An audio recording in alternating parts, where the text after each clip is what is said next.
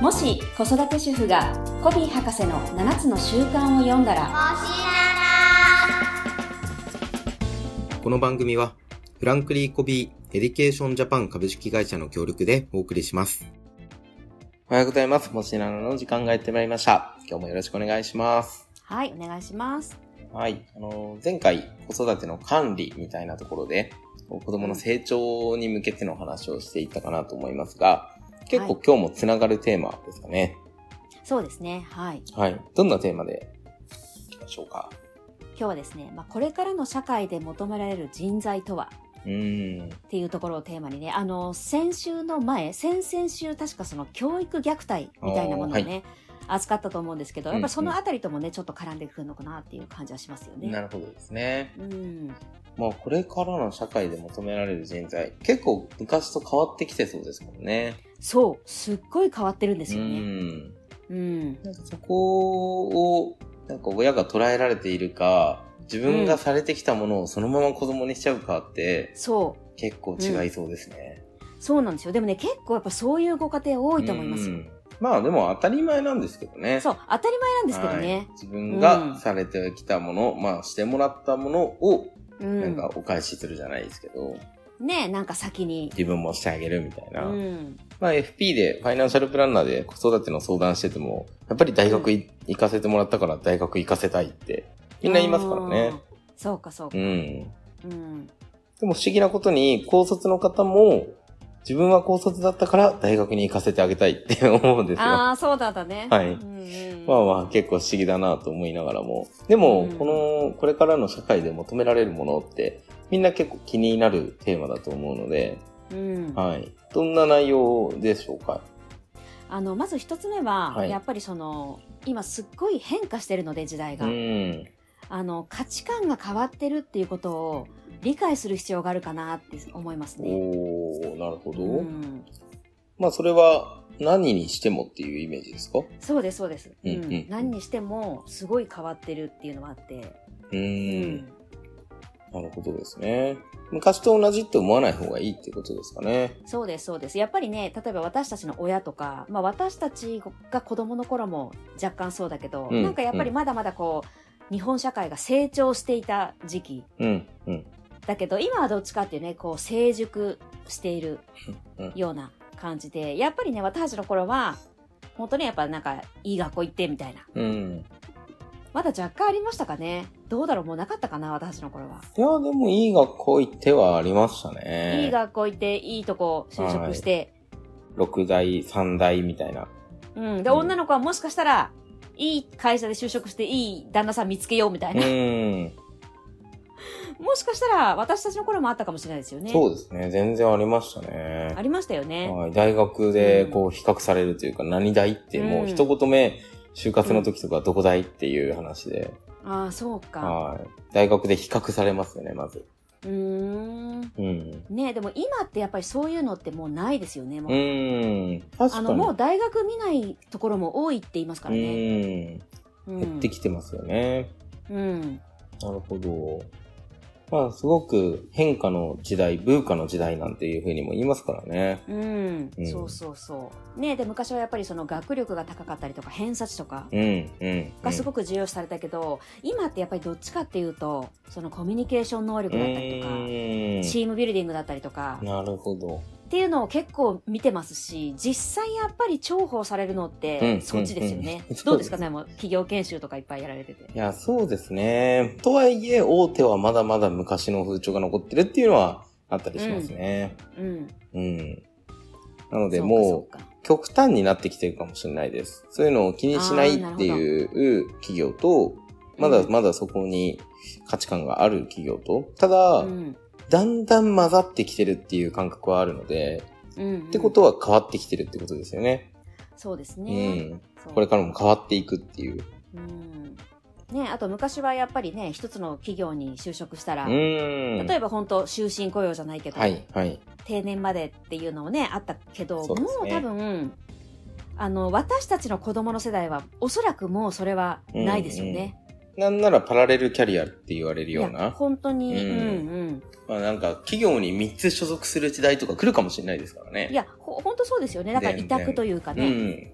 うん。本当に。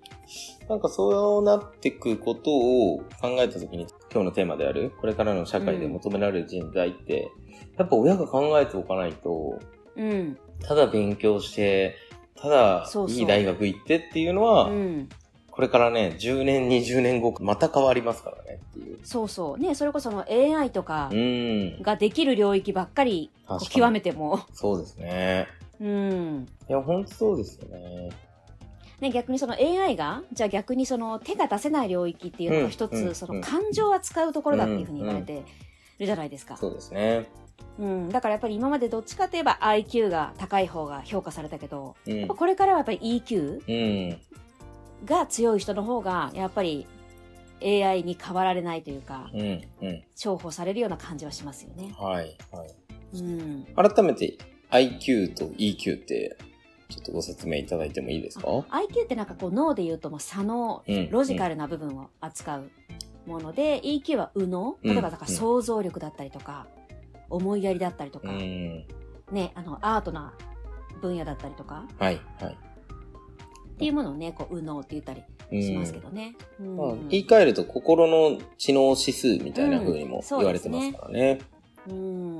なるほどですね。まあ、そういったあの観点が変わってきていることに、まず親が気づいて、そこをうん育ててあげてほしいですもんねう。ん。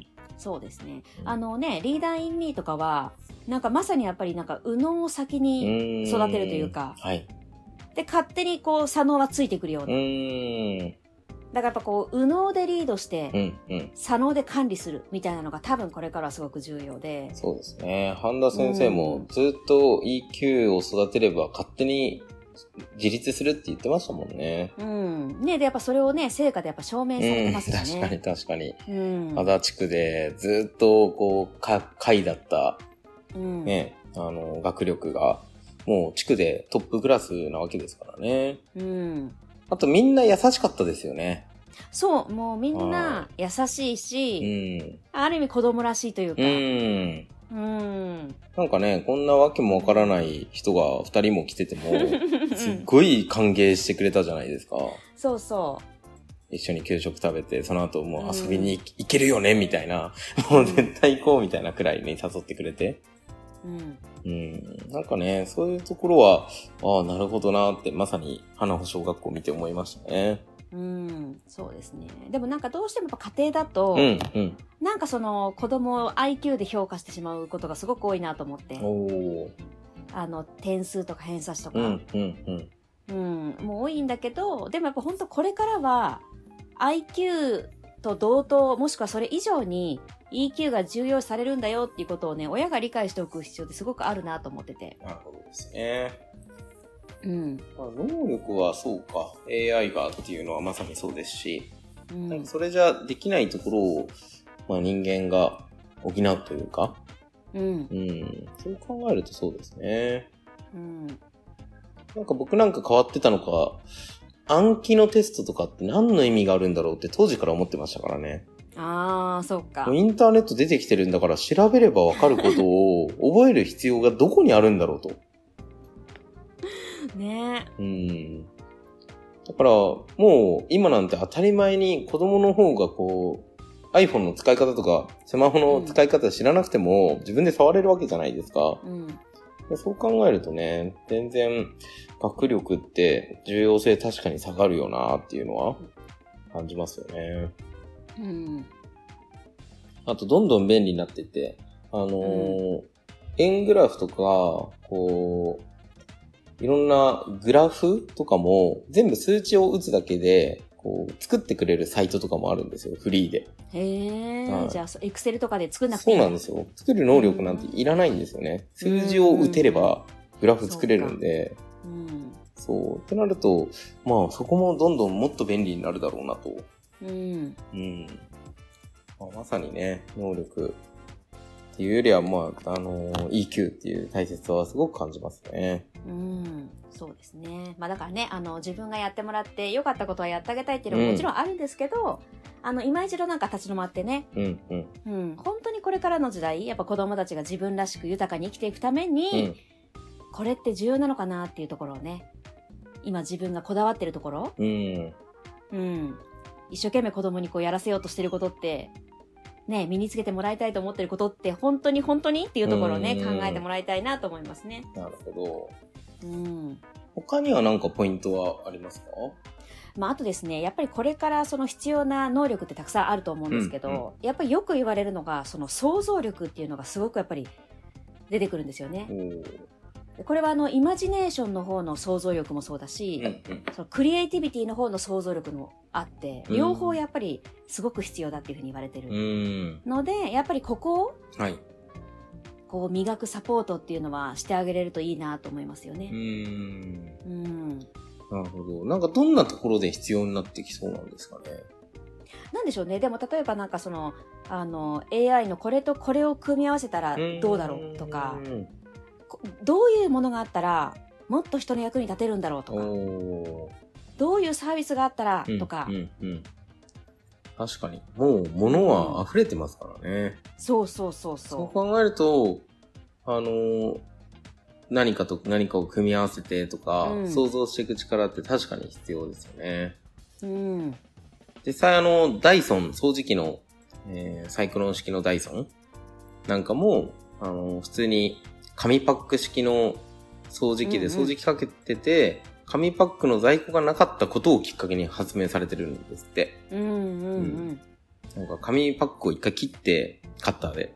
で、中身のゴミ出して、ガムテープでこうつけて、もう一回吸ってみたら吸えないんですって。こう、うん。目が、へー目が詰まっちゃってるんで。ああ、そっかそっか。はい、ゴミが溜まってるだけじゃなくて、ってなった時に、これバッグのない掃除機ができたらすごいんじゃないかって想像力を働かして、そこから5124回試作品を作ったそうですよ。へーすごっ。はい。5年うん間ずっと人にバカにされ続け、あいつは大丈夫かとう、ん頭悪くなったんか と、はい。奥さんは無言で働きに出て、サポートしてくれて、うーんそれで今はあんな企業ですからね。そうですようね。ん。だからそうやって考えるとそうだよな。なんか、学力じゃ、はん、なんか、なんだろう、バッグのない掃除機作ろうと思わないもんな、とか。うん。うんね、あとはやっぱり今言ってくれたように、ね、あ、でもこれができたらっていう、うんその想像力とあとやっぱ情熱、はい、はい、はい。ね、そのバカにされてもやり続けるみたいなのうんもやっぱすごく大事で、確かに。うん。ここがね、家でサポートできたらいいんだけど、結構その逆のことをやってしまってることが多いなと思うのーで、んそうですね子供が情熱的に取り組んでることほ ど、はい、もうあんたいつまでやってんのみたいな。確かに。ねえ、いいそんなことやってないでからお風呂入りなさい勉強しなさい。そうそう、お風呂入りなさい、お風ご飯呂勉強食べなさいってことはにい、そなるほど。う、なるし、ねえ、やっぱ最近の子供たちって本当に忙しすぎて、はい、はい。その想像する時間があんまりないんですって。あもう分単位のスケジュールで皆さん動いてるからあ、。なるほど。まあ、まさにね、レゴを作ってる時間が想像力をそうそうそう。ね、育成する時間ですからね。うん粘土だあったりとかとね、やっぱりこう、ぼーっとしたりとうか、ん。するのも大事ですよね。確かになんかお空を見てるだけでも、でも、うんきっと何かあるからね。はい、はい。そううですん。ね。うん。砂場でずっと遊んでたって想像そう力そうタイムですからね。うん。うんそうやって物事を見方変えると変わってきそうですね。そうですね。うん。他にも何かポイントはあったりしますかまあ、あとですね、これちょっと7つの習慣っぽいんですうけんうど、ん。あの、やっぱ能力ってすごく大事はい。なんだけど、あの、特にやっぱりこれからの時代だからこそ、人格っていうのもやっぱり同じぐらい大事でうー、ん。ね、あの、7つの習慣もあの、200年のね、成功者の共通点を分析して、はい。人格主義から個性主義に移っていったっていうのがね、うんなんかありますよね。そ個うですね性主義はなんか最近50年ぐらいでしたっけね。そうですね。うん、でもなんかやっぱりまた人格主義に戻っていく流れかなと思っていて、うん。うん。なのでね、やっぱりどこだけ、どれだけ家でその子供たちの人格形成のサポートができるかっていうのもん、んすごく大事かなっていうふうに思いますよね。なるほどですねう。ん。おーまあ人格大事とは分かっていながらも、うん。何したらいいかっていうのがちょっと見えにくいですよね。ああ、確かにね。うんでもあれですよね。なんか例えばこう私たちが、あ、あの方って人格者だなと思う人って多分いると思う。はい。ね、その人がじゃあどういう人なんだろうっていうところを見てもらって、それをを身につけてもらえばいいかももしれないですよなるねほ。ど。例えば約束を守るとか、ううんん、、うん、うん。誠実であるとか、はい、はい。うん、人に優しくするとか。うん、思いやりとかね、いろいろありますけど。うん。なるほどですね。そうか。人格にもフォーカスをしてうん。育てていきましょうと。そうそう。結構でもね、ここね、ママたちね、なんか軽く見がちで、おお。あの、例えば三者面談とか学校行くじゃないですか。はい。で、当然、まあ、成績のことを言われて、なんか成績のことで褒められるとうん嬉しうんうんい。けど、例えば、あまるくんは、まあ、成績はね、頑張りましょう。ですけど、本当にお友達とは仲良くやってますよって先生言ってくださるとしても、ん結構ね、それをね、うんはいはいって感じなんですよ。うん。まあまあ、確かにそれはそうでしょうね。子供だからと思うのか。まあそんなことよりでも勉強が、みたいにななるんですけど、やっぱりなんかそれこそ喜んでほしいというか、うん。確かに。わーいみたいな、あ、お友達と仲良くできてるっていうのはそれが一番素晴らしいなって喜んでほしいなと思うんですよね。そうですね。うん。あのどうしても減点主義というか、うん。まあ、そう数か値化されているのが学力のところなので、うん。そっちに目がいっちゃう気持ちもわかるんですけど、うんそうじゃない本当に EQ とかですね、えーうん人格とか、そういったところにも目を向けてほしいですね。そうそう。でやっぱ子供たちって人格的に素晴らしいところ結構たくさんあるので、うん大人よりもしかしたら。確かに。うん。そういうところをね、やっぱりあの認めて、うん。さらにうん伸ばしていくっていうこともね、なんか大事にしてあげてほしいですよね。いいですね。あの、成績表になんか EQ の欄作ってほしいですね。いや、ほんとほんとそうですね。ほんとそんはい。友達との関係とか、う。うん。想像。力とか、そう、リーダはーシ、ッいリプとーか。ダーシップ。ね、人が嫌がることをやるとか。いいですうね。ん。ああ、それはすごくいいなねそっちの方がなんかもう嬉しくなってきますもんね。だってそうしたら。う ん。んいや、ちょっとこれはどこかに提案しに行きたいで すね。本当ですね。はい。ありがとうございます。うんはい。じゃあ、ぜひ今日のまとめをお願いします。はい。今日はですね、まあ、これからの社会で求められる人材とはというテーマで、まあ、まず一つ目は、価値観が変わっているということを私たちがまず理解する。ということ。そして、まあ、じゃあ何をめこう身につけてもらうのかっていうところで、やっぱりその想像力。うん。っていうところをね、これは、えっ、と、クリエイティビティの方とイマジネーションの方と両方なんですけどね、を身につけるサポートをご家庭でしてあげてほしいなっていうところと、まあ、最後はですね、やはりこれからまたこう人格主義に戻っていくと思うので、子供たちが本来持っている人格を大切に認めてあげることと、さらにパワーアップできるように関わってあげるっていうこの3点をお伝えして、あとですね、あの、私がすごく好きな言葉があるんですけど、はい。あの、能力がその人を頂点に導き、人格がその人を頂点に留めるっていう言葉があって、私すごく好きなんでうすよ。ーん。だからもちろん両方大事。はい。だけどやっぱりその維持していく、継続していくためには、やっぱりなんか能力だけだと一発屋みたいになっちゃうから、うん。うん。うん、やっぱりね、人格を磨くとこう安定というかね、なるほど。さらに良くなる人生が送れるんじゃないかなというふうに思うのでね、ここのサポートをしていただきたいなと思います。はい。ありがとうございます。はいじゃあ、またぜひ来週も楽しみにしててください。はい、はい。ありがとうございましたあ。りがとうございます。